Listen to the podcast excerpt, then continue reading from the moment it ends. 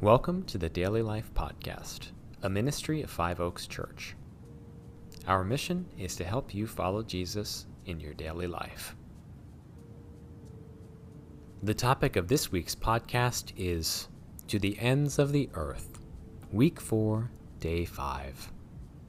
Pray that the Holy Spirit will work in your life so that you grasp and desire to partake in God's global mission. The Harvest. Central to the story of God is his global mission to reach people in every tribe and every nation. All believers are called to this mission. We can't, however, do it alone. It is the work of God's Spirit. Looking back in Acts, before Pentecost, Jesus' disciples were gathered and praying often. They knew Jesus had risen, but the good news was not spreading.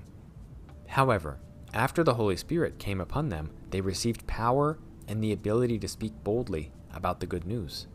In the Apostle Paul's case, he was called to God's ministry of reconciliation to much of the known world, the Gentiles, their kings, and to Israel. As you continue to read Acts, you will see that Paul repeatedly chose to speak boldly, putting himself in harm's way for the purpose of the gospel. He was led by the Holy Spirit and constrained by God's love for the Gentiles and the people of Israel. At one point, he said, I could wish myself were cursed, cut off from Christ for the sake of my people, the people of Israel. This was the work of the Holy Spirit in his life we all depend on the Holy Spirit, whom we received in Christ, to carry out God's global mission. Today's scripture reading is from Ephesians 4 4 through 8, New International Version. There is one body and one Spirit, just as you were called to one hope when you were called one Lord, one faith, one baptism, one God and Father of all, who is over all, and through all, and is in all. But to each one of us, grace has been given as Christ apportioned it. This is why it says, When he ascended on high, he took many captives and gave gifts to his people. Reflect. The Apostle Paul says, To each one of us, grace has been given as Christ apportioned it.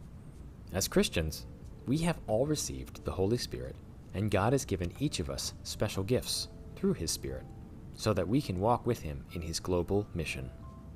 It is a wonderful adventure finding out how God wants to use you. The way God uses us may not be as influential as the way he used the Apostle Paul, but we can do our part. One way to describe it is this In the human body, there are many, many cells. One cell can't get that body up and moving, there is no way. However, each cell can do its part, which makes the body work properly. If enough cells don't do their part, the body suffers. If you haven't already, begin to explore how God wants to use you. We are all surrounded by opportunities. A simple way to begin to see doors open is described in what the Apostle Paul says in Colossians 4 5 through 6. Be wise in the way you act toward outsiders. Make the most of every opportunity.